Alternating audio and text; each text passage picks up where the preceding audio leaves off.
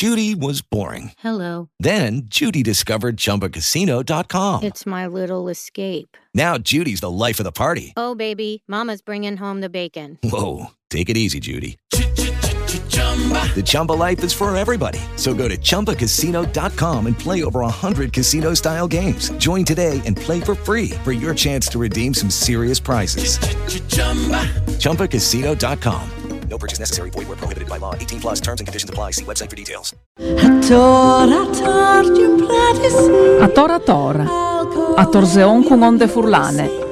A Torator e su Onde Furlane anche voi una schiria di Rubis e dentro queste spaziale e taccato un ciclo di inquintres che esclama Libris di Scugni e lei insomma un giuc di eh, paraules che eh, cognosin pitos ben vi già presentate eh, Paolo Perri con Nazioni in cerca di Stato voi Fevelin di senza tra parentesi residenza di Enrico Gargiulo che sarà eh, voi alle librerie Tarantula e di Udin e senza residenza al favele di un, di un dai classics problems che si tem proprio so dal tappeto come le, le polvar e quando non si avò insomma di eh, scovare tutte le stanze. Perché è un problema serio ecco che eh, magari qualche d'un si rincon ma si rincon nome se arriva di fur se l'anagrafe fa problemi per registrarlo, se no il problema non esiste, magari sono chi quattro neri lì che vanno a tor, che non hanno nulla e ce fa.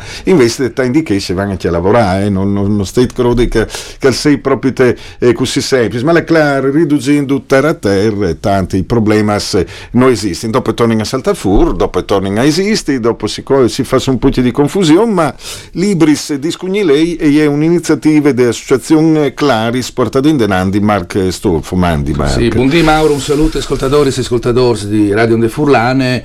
Sì, pensate come a PS Claris eh, che era interessante di una banda recuperare appunto libri di scugni lei che eh, gli ascoltatori e gli ascoltatori Onde Furlane si visino alle il titolo di una rubrica che eh, la in onda proprio te, sulle radio dedicate ai libris e in particolare non sapeva che fosse in qualche libri che, che ci siano proprio in queste situazioni eh, specifiche di scugni lei. No ovviamente in tutte le maniere eh, assolute e esclusive sono una voretà in libri di scugni lei però che in particolare affrontavano eh, questioni un'evore interessanti e magari non così, non così frontati se, di, di sé che si scrive e di sé che si Tore. E così dopo dall'appuntamento di Miarcus e Vince Vot di febbraio di Tarantola eh, con Paolo Perri che non si è fevelato di indipendentisms, autonomisms, conflitti sociali e quindi dal, dai continuous dal suo libri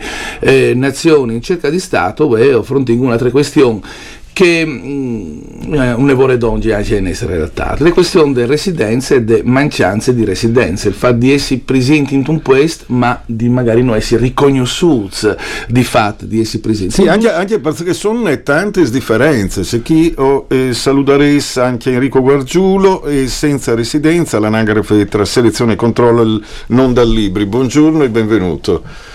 Ecco, buongiorno. Buongiorno, grazie, grazie. Ecco, ehm, il eh, problema fondamentale è che ci sono anche tante eh, differenze proprio tra, tra, uffici anagrafe e questo è abbastanza curioso. Ecco, eh, spesso parliamo della burocrazia che in questa parte d'Europa è importante, lo è dappertutto, è inutile anche discutere, però qua complica anziché favorire le cose e ci sono delle persone che vivono una oggettiva situazione di, di disagio abbiamo fatto i conti certamente con l'immigrazione degli ultimi anni, non abbiamo capito il fenomeno e non abbiamo capito come eh, eh, più che gestire, come dare un ausilio a queste persone che spesso anche lavorano eh, e, e, che hanno dei fastidi. Basta andare ad esempio qui vicino c'è la, la questura per i permessi di soggiorno, i, ancora un po' c'è eh, danno, non so, c'è il gratta e vinci per poter eh, arrivare, ecco, e per primi, cioè ci sono delle, curio- delle, delle, situazioni molto curiose. Cerchiamo un po' di capire, ecco, anche perché con questo si vorrebbe selezionare, controllare ed è facilmente controllabile una persona che non ha, diciamo, tutto a posto, vero? Sì, allora parto proprio dalla prima suggestione, quella della differenza di comportamento tra i comuni, questo è un punto assolutamente centrale perché eh, l'anagrafe è stata introdotta uh, con l'Unità d'Italia uh, come strumento assolutamente centralizzato e tale è rimasta, quindi nelle intenzioni di chi l'ha pensata e realizzata è uno strumento che deve essere applicato in maniera uniforme eh, su tutto il territorio statale in modo da garantire una possibilità di vedere, di monitorare gli spostamenti delle persone, la presenza delle persone nei territori in maniera uguale a prescindere da, da, dalla porzione specifica dello Stato italiano. Soltanto che da subito i comuni hanno cominciato a fare quello che volevano, questa tendenza a avere uno scarto tra le regole statali e i comportamenti dei comuni è, è, strutturale, perché quasi da subito alla residenza sono associati, sono associati diritti, è associata la possibilità di esercitare concretamente i diritti, soprattutto in campo sociale e sanitario. Riforma dell'assistenza eh, pubblica di fine 800, i costi delle persone ospedalizzate si spostano sul comune di residenza e lì comincia quel rimpallo che conosciamo tra comuni, pago io, paghi tu, ma è scarica barile per non pagare i costi del povero eh, allo stesso tempo inizia una tendenza a, a, far finta di non vedere le persone che emigrano, che non sono più nel comune, perché avere residenti porta dei vantaggi economici ai comuni. Quindi è assolutamente una questione strutturale, eh, che alle volte crea difformità anche dentro le città. Roma, ogni municipio va per conto suo, è una eh, tendenza anche quella di lungo periodo che non, non è assolutamente stata mai risolta proprio perché appunto c'è questa tensione che sta nel titolo tra la volontà di controllare il territorio in vari sensi, poi la parola controllo può essere usata con vari significati, e quella invece di selezionare i cittadini che piacciono a livello comunale. Eh, per questo molti sindaci e molti apparati burocratici dei comuni negli anni hanno fatto un po' di tutti i colori, sono inventati requisiti assurdi pur di non registrare le persone. Ad esempio, no, questo è curioso, mi piace quello dei quesiti personalizzati che fanno un po' il paio con, con il gratta e vinci di prima. Ecco. sì, sì, sì, ma c'è, c'è, la casistica è veramente sterminata, cioè, di tutti i colori. Negli anni hanno chiesto uh, certificati di lavoro, casellario giudiziario, um, condizioni igieniche abitative, di tutto, di più. C'è anche da dire che negli anni lo Stato centrale è intervenuto per aiutare i comuni. Decreto Renzi Lupi 2014 è stato introdotto un divieto di iscrizione grafica per le persone che occupano abusivamente un immobile che è successo però che siccome i comuni a seguito di questa revisione chiedono e pretendono un'autorizzazione scritta da parte del proprietario dell'immobile o degli inquilini già presenti addirittura, l'effetto è che si crea un mercato delle residenze, cioè eh, proprietari dell'immobile e inquilini chiedono un affitto in più o una quota maggiorata a chi vuole chiedere la residenza nell'appartamento per firmare questo modulo. Eh, anche questo è un caso interessante perché è una conseguenza che può essere tranquillamente prevista dal legislatore, in questo caso Maurizio Lupi e Matteo Renzi, ma non è stato fatto, quindi è anche interessante vedere quali sono le implicazioni. Parlare prima di questura assolutamente, ci sono poi degli effetti eh, assolutamente perversi della mancanza della residenza. Non è assolutamente vero che per rinnovare il permesso di soggiorno serve la residenza, è il contrario, uno ha diritto alla residenza se ha un permesso in regola, ma molte questure rifiutano di rinnovare la residenza chi ha il permesso di soggiorno a chi non ha la residenza o a chi ce l'ha ma come senza dimora. Roma e Milano sono spietate a riguardo, qui non so quale sia la situazione e quindi un sacco di, di gente finisce in una condizione di irregolarità, cioè non, non, viene, non vede rinnovato il permesso di soggiorno perché non ha la residenza quindi è come dire, un meccanismo che innesca delle forme il di cane è, è, molto perverso sì, eh. Come, come, come, meccanismo anche perché forse ehm, forse non c'è neanche un accordo e non c'è neanche la volontà di averlo per varie ragioni eh potrebbero essere, esserci anche in mezzo ragioni positive, ecco, forse si sentono anche un po' abbandonati a se stessi. Il problema è che questo eh, però eh, sì, eh, diciamo che ingarbuglia un po' le cose, perché eh, quello che ci hai raccontato cioè, eh, sembra quasi un terno all'otto, ecco, riuscire anche ad avere una residenza, avere il permesso di soggiorno, avere la residenza. Ecco, diciamo che mh, viene scaricato tutto sugli ultimi, ho notato. Sì, sì, sì, sì, ultimi, insomma, o penultimi, in questo caso già avere il diritto alla residenza per una persona straniera soprattutto significa avere un permesso di soggiorno, quindi già uno stato, una condizione leggermente superiore a chi non è neanche titolare dell'autorizzazione a soggiornare.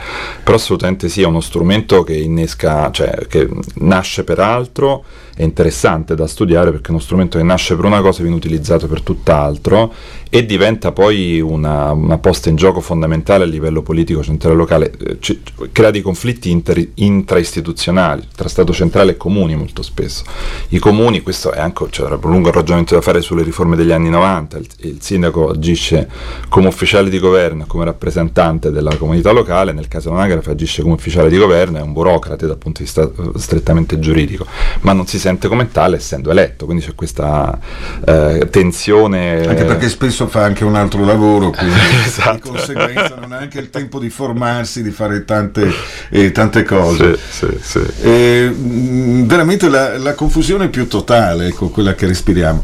Ma immagino, insomma, io voglio ricordare che sei professore associato di sociologia all'Università di eh, Bologna, ecco che so che è anche abbastanza avanti per quanto riguarda questo tipo di ricerche. Sì, sì, sì, è insomma un ambiente dove la sociologia e le scienze sociali sono piuttosto sviluppate, quindi insomma ho avuto modo in questi cinque anni di presenza lì di andare avanti con eh, le mie attività eh, anche con scambi internazionali, estendendo il raggio d'azione del, del tema. Su, adesso sto studiando esempio i confini sanitari, un progetto mm. che coinvolge anche altre persone, quindi assolutamente... I confini sanitari? Sì, un progetto sulla come eh, le ragioni sanitarie sono alla base, in senso anche storico, della, dello strumento confine, cioè infatti un pezzo del progetto, un'unità eh, del progetto dell'Università di Torino studierà proprio in, in, prospettiva storica come le questioni sanitarie hanno di fatto eh, portato a strutturare l'idea dell'istituzione confine, cioè il confine statale rigido e i dispositivi di controllo dell'accesso al territorio, visti i passaporti, sono strumenti recenti, risalgono fino all'Ottocento, nella forma rigida che conosciamo oggi, esistevano da molto prima, ma erano praticati in maniera diversa e effettivamente la, la, la, il consolidamento di questi dispositivi, dell'idea di confinare in maniera stretta uno Stato, utilizzando non soltanto barriere fisiche ma strumenti documentali per controllare chi può entrare e chi non può entrare, sono strettamente legati a ragioni sanitarie più che a ragioni strettamente eh, militari, securitarie. E quindi questo è un altro fronte interessante perché per me la residenza è un confine immateriale di tipo interno che ha poi delle intersezioni con i confini internazionali. Per le persone europee è evidente, le persone... Sì, basta andare in qualsivoglia aeroporto, lo, lo si scopre, sì, ecco, sì, e, sì, e, l'ho scoperto anche andando da un'altra parte del mondo di eh, recente che, e, e, anche un'altra, ecco, tempo fa, quanto, quanto cambiano anche queste, queste, regole, questi gruppi di persone, i controlli, le, le, domande, è veramente curioso tutto questo, interessante. Sì, c'è una varietà molto forte, anche una flessibilità rispetto alle condizioni. Lo spazio europeo, appunto, è uno spazio dove cambia continuamente eh, l'uso che si fa della, della, degli strumenti di contenimento della mobilità. Cioè, in teoria uno spazio di libera circolazione e soggiorno, in pratica e anche, anche, di diritto non, non, non, è così libero. La residenza gioca un ruolo centrale perché molto spesso la presenza e la legalità della presenza di cittadini europei che stanno in stati diversi dal proprio è misurata attraverso l'anagrafe in Italia appunto c'è una direttiva europea del 2004 che dice col cavolo che potete stare più di tre mesi senza condizioni. in teoria puoi circolare liberamente, puoi soggiornare fino a tre mesi, dopodiché de- non devi essere un peso per lo Stato in cui vai. Come lo si misura, ogni Stato fa come vuole, l'Italia che ha un'anagrafe ha introdotto un, re- un regime speciale di registrazione per le persone europee, il Regno Unito, non, prima della Brexit, non l'aveva e quindi ha misurato negli anni questa roba in maniera assurda, cioè richiedendo eh, scaricando sulla persona l'onere della dimostrazione, quindi persone che portavano so, tesserini di palestre, di biblioteche, utenze della luce e del gas per dire io ero lì e c'ero in quel periodo. Quindi è anche interessante vedere come appunto avere o non avere lo strumento burocratico formalizzato che esiste da decenni fa una differenza perché quando poi introduci il requisito, dico devi misurare la presenza nel tempo e nello spazio, allora averlo o non averlo significa poterlo fare in maniera standardizzata su tutto il territorio o invece farlo in maniera difforme, farlo oh, da parte dell'amministrazione o scaricare la, la prova sul, sul singolo. Quindi io per dire non ho una grande simpatia per gli strumenti di controllo come questo, ma sono sensibilità, diciamo, più o meno, eh. però quando oh, succede che si, deve, si, decide di regolare eh, la presenza e di misurarla eh, in modo rigido e non c'è questo strumento, ci accorgiamo che scatta l'arbitro più totale, le persone sono costrette a dover loro dimostrare e ci sono persone anche italiane espulse dal Regno Unito perché non avevano la prova del fatto che sono lì da 20 o 30 anni, c'è una casistica perversissima di questa cosa qui. Prima della Brexit rispetto alla Windrush Generation, alle persone eh, di, di, di, come dire, sudditi coloniali poi eh, tra, tra, trasferitisi nel Regno Unito, poi con la Brexit per le persone europee, tutte categorie diverse che sono chiamate ugualmente a dimostrare il loro radicamento nel territorio, in assenza di un'agrafe la prova la devono fornire loro. Ecco, però eh, questa, cioè, abbiamo respirato un sacco di confusione solo nel, nel nostro piccolo, abbiamo detto anche comuni, anche perché poi c'è appunto l'accesso a tutta una serie di prestazioni, tra cui quelle eh, sanitarie. Io ricordo molto bene quando un ragazzo che una volta c'era eh, le due palazzine che hai visto entrando e c'era un centro sociale alcuni collaboravano con la radio, era un po' incrociata. Io mi ricordo che c'era un ragazzo che veniva da noi, lui faceva lavoretti, ma non abbiamo mai eh, capito bene. E, e cos'è accaduto? Che a un certo punto aveva la febbre ma lui non aveva il medico, non aveva niente, non, non poteva... Eh, non mi ricordo come abbiamo incrociato le cose, perché aveva 42 di febbre, quindi era anche eh, pericoloso per lui. Ecco. Sì, questo è un punto centrale perché eh, allora, in alcuni casi il legame tra residenza e diritti è scritto nero su bianco nei testi normativi tipo l'assistenza sociale, legge 328 del 2000 specifica che sia diritto all'assistenza nel comune di residenza. La sanità è una, una sfera un po' più complessa, soprattutto per le persone straniere non è così stretto il legame in teoria, ma di fatto viene applicato come tale. Quindi di diritto o di fatto succede che hai il medico di base se ce l'hai nel comune in cui sei residente, quindi se ti trovi a vivere in un comune in cui non sei residente o per scelta o perché la residenza non te l'hanno data in quel comune, allora sei senza medico di base di andare al pronto soccorso. Quindi se non hai mai avuto una residenza in Italia non hai mai avuto un'iscrizione al servizio sanitario tendenzialmente, salvo qualche eccezione. Se ce l'hai, ma ce l'hai in un altro comune e non riesci a spostarla, ti ritrovi in una condizione appunto di di fatto assenza dalla, da una piena assistenza sanitaria perché poi il pronto soccorso negli anni, come sappiamo, l'accesso è stato vincolato, hanno aggiunto delle tariffe se il codice non è rosso e quant'altro, quindi tutta una serie di meccanismi per cui eh, cercano di eh, scoraggiare chi vuole andare presentandosi senza accesso. Quindi la, la sanità territoriale, che era nel, nell'idea, nell'utopia originaria della riforma della sanità, un, il punto centrale e in quell'ottica lì il sistema della residenza è sensatissimo, però in un contesto in cui si disinveste su una sanità territoriale e in cui la residenza è riconosciuta eh, in maniera poco inclusiva, si creano questi scarti. Tantissime persone vivono in comuni diversi da quello di residenza, non sempre per scelta, anzi spesso non per scelta, e in quel comune o hanno un medico di base provvisorio per motivi legati al lavoro, ci sono del, delle possibilità, però è, è, sempre più complicato e poi eh, alle volte non viene dato, eh, oppure deve sperare di star bene. Eh, parlando con le attiviste, le persone di, di alcune occupazioni romane, una eh, attivista storica de, delle occupazioni, mi diceva io sono relativamente giovane, in salute, eh, non ho figli, quindi mi posso permettere di avere la residenza in Sicilia e vivere qua a Roma in occupazione, non me la danno la residenza, ma tutte, tante altre persone che hanno soltanto una di queste differenze rispetto a me, magari stanno bene, hanno un figlio, magari hanno qualche problema di salute cronico, magari sono semplicemente anziane, queste persone sono messe malissimo perché devono pagarsi le prestazioni private o sperare che in pronto soccorso trovino personale Oppure non, non, trovino tanti codici gialli o rossi eh. perché altrimenti eh, eh, non, eh, non, entrano. Mm. Ecco. Mm. E sì, tra l'altro hai citato tutta una serie di esempi che non riguardano solo gli immigrati, ma riguardano anche persone che eh, hanno una mobilità interna. Ci sarebbe qualcosa da, da, rivedere in questo concetto. Non dico avete delle soluzioni, però ci sono delle proposte a, a livello accademico? Ma mh, mm, sì, qualcosa si sta muovendo a livello accademico, a livello, c'è una rete di mh, mm, sia organizzazioni non governative, attivismo e qualche mh, persona accademica che sta cercando di ragionare, di interloquire con le istituzioni a Roma, a Torino e anche di ragionare sul da farsi. Io sono convinto che eh, si debba ripensare il legame tra residenza e accesso ai diritti, nel senso che la residenza ha senso come strumento di monitoraggio del territorio per ragioni di allocazione delle risorse, ma assolutamente bisognerebbe sganciare il, il diritto a esercitare i diritti dalla residenza esercito i diritti dove sono senza prove rigide di, Sì, in, senza un forme di mondo, in un mondo mobile come il nostro forse sarebbe il Ma caso. l- l'Istat sta ragionando così, l'Istat eh, ormai rispetto anche ai censimenti e l'aggiornamento dell'anagrafe parla di segnali di vita amministrativi perché sa benissimo che le anagrafi non sono assolutamente indicative di dove stanno le persone, quindi se vuoi sapere dove stanno le persone usi altri strumenti, tra l'altro anche discutibili in termini di invasività, ma sono quelli, anche le tracce dei telefoni,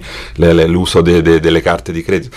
Allora il mondo è fatto in questo modo, le persone si spostano, l'anagrafe non è più in grado, ammesso che non concesso che lo sia mai stata, di, di veramente monitorare la dinamica della popolazione, quindi se vogliamo che le persone esercitino i propri diritti dobbiamo sganciarla, oppure ci, ci raccontiamo spietatamente, brutalmente, che non vogliamo che li esercitino e allora ci assumiamo le responsabilità politiche di questa cosa, però scopriamo le carte, ecco, è il momento di scoprirle direi, quindi se si vuole che le persone facciano, stiano in condizioni, vivano vite degne, esercitino i propri diritti, allora bisogna consentire loro di farlo dove sono e non dove sono residenti. Sì, anche io direi eh, so- non solo a livello politico ma anche economico, perché Sì. i costi diventano superiori. Sì, se vogliamo guardare il soldino, ecco, per- mi permetto di fare l'avvocato del diavolo, anche a livello economico non conviene. Punto.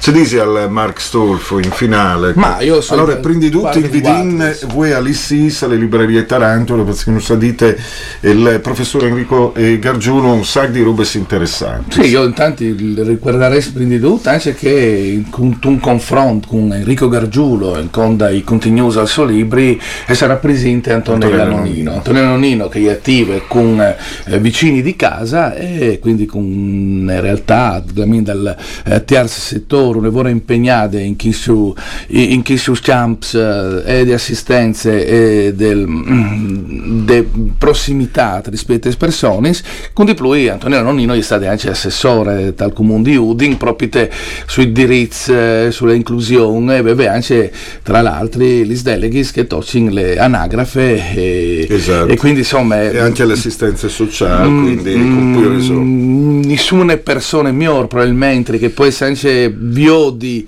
eh, con un confronto con Enrico Gargiulo le questioni e dal punto di vista di cui che le attiv disin tal terzo settore di un privato sociale che sta donge de int e, e di cui che ha anche eh, lavorato anche ha avuto anche responsabilità tal, tal pubblico e amministrazione locale. Perfetto, insomma, senza residenza, le fra parentesi il senza eh, di Enrico Gargiulo, eh, docente all'Università eh, di Bologna, l'anagrafe tra selezione e controllo, fa parte della rassegna Libris di Scugnilei, organizzata proprio te, eh, de Associazione Claris in collaborazione con le nostre radio, ma anche con le librerie Tarantula di Udin, in via Vittorio Calveneto e a Ponte Tal, Talmieci, in una bellissime sale riunioni, in dove che us inviden, perché l'argomento è chiaro. Lo spostialdà di una bande, di che altre, però al Vacogno Sud per sé giudicato. Grazie Enrico Gargiulo, Mandi, grazie. Grazie a voi, grazie.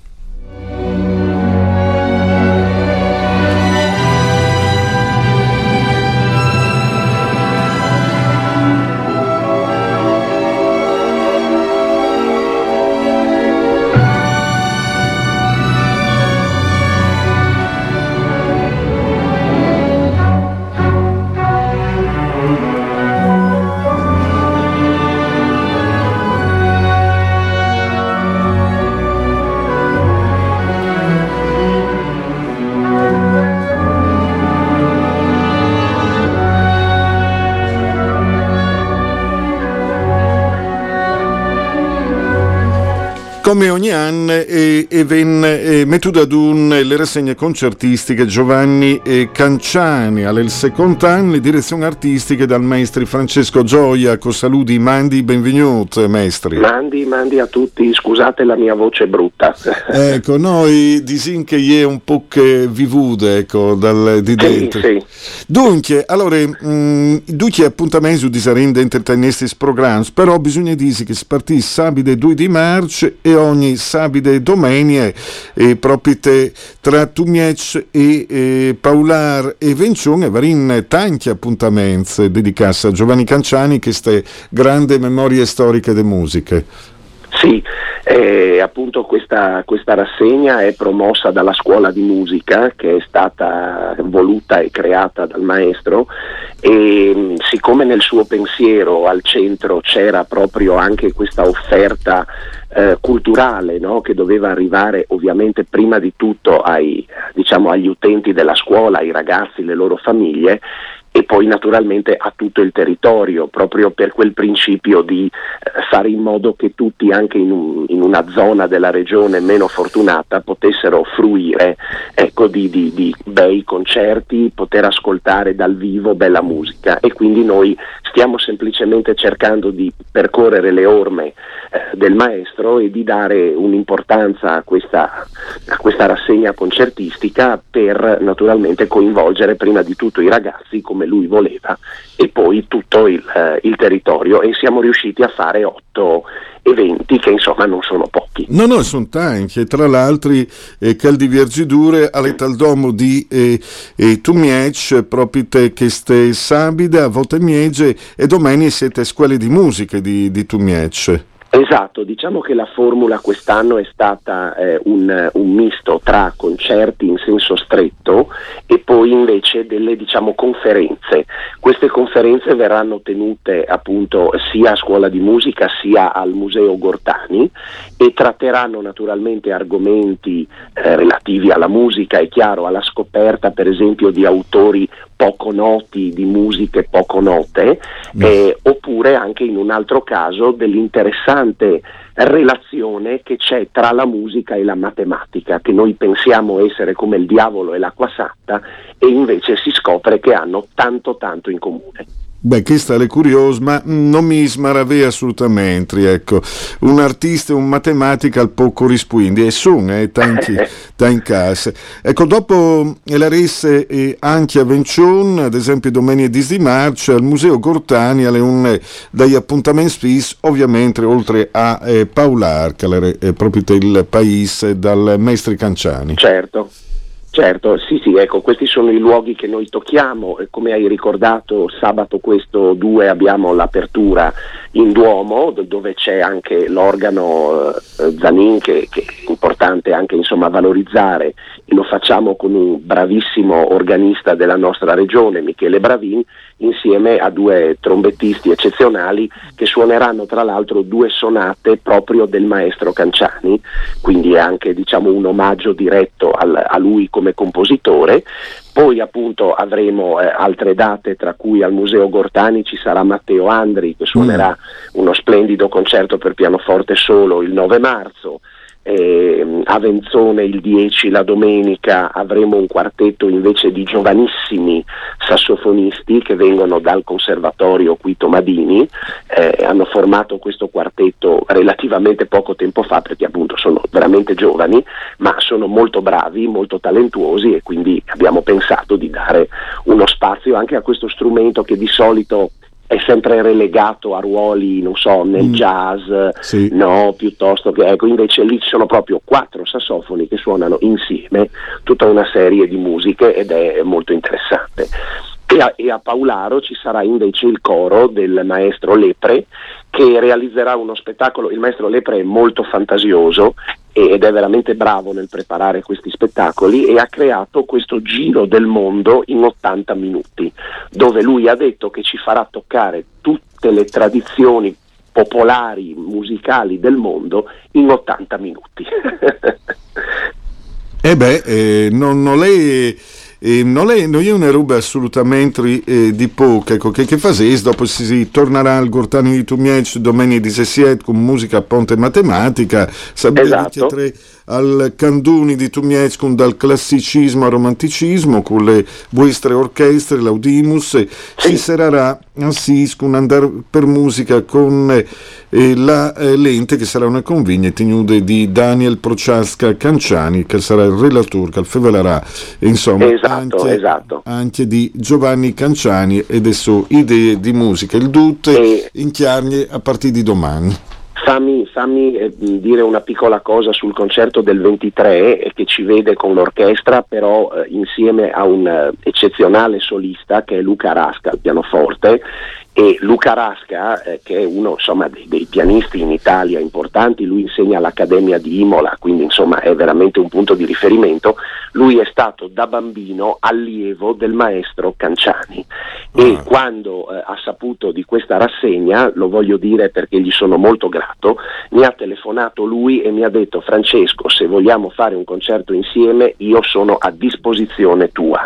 E questo è stato un grande regalo naturalmente che lui fa prima di tutto al suo vecchio maestro, questo è chiaro, ma anche una dimostrazione di fiducia verso questa organizzazione che insomma altrimenti lui non, non avrebbe dato a scatola chiusa la sua disponibilità. Quindi siamo molto grati eh, anche proprio di queste piccole grandi manifestazioni di, di, di fiducia. Ecco. Perfetto, insomma, Francesco Gioia, il maestri eh, dell'orchestra Udimos, ma anche delle scuole di musica eh, a Ponchi Santa De Fura Tumiece, ma il Sintarin anche tante sbiele sorprese, si tacca in domo a eh, Tumiece, chiste eh, sabide di sere, all'isvote miege, eh, domenie in vesite, eh, si eh, favele proprio con eh, di musica, insomma, in maniera un po' eh, differente. Grazie Francesco Gioia, mandi buone giornate, grazie. Grazie a voi Mandi, se volete trovare il programma lo trovate sul sito della MC di Tolmezzo. Perfetto, insomma anche ecco. questa informazione essenziale. Mandi. Mandi, grazie, grazie. A tora a tora, a torseon con onde furlane. A tora a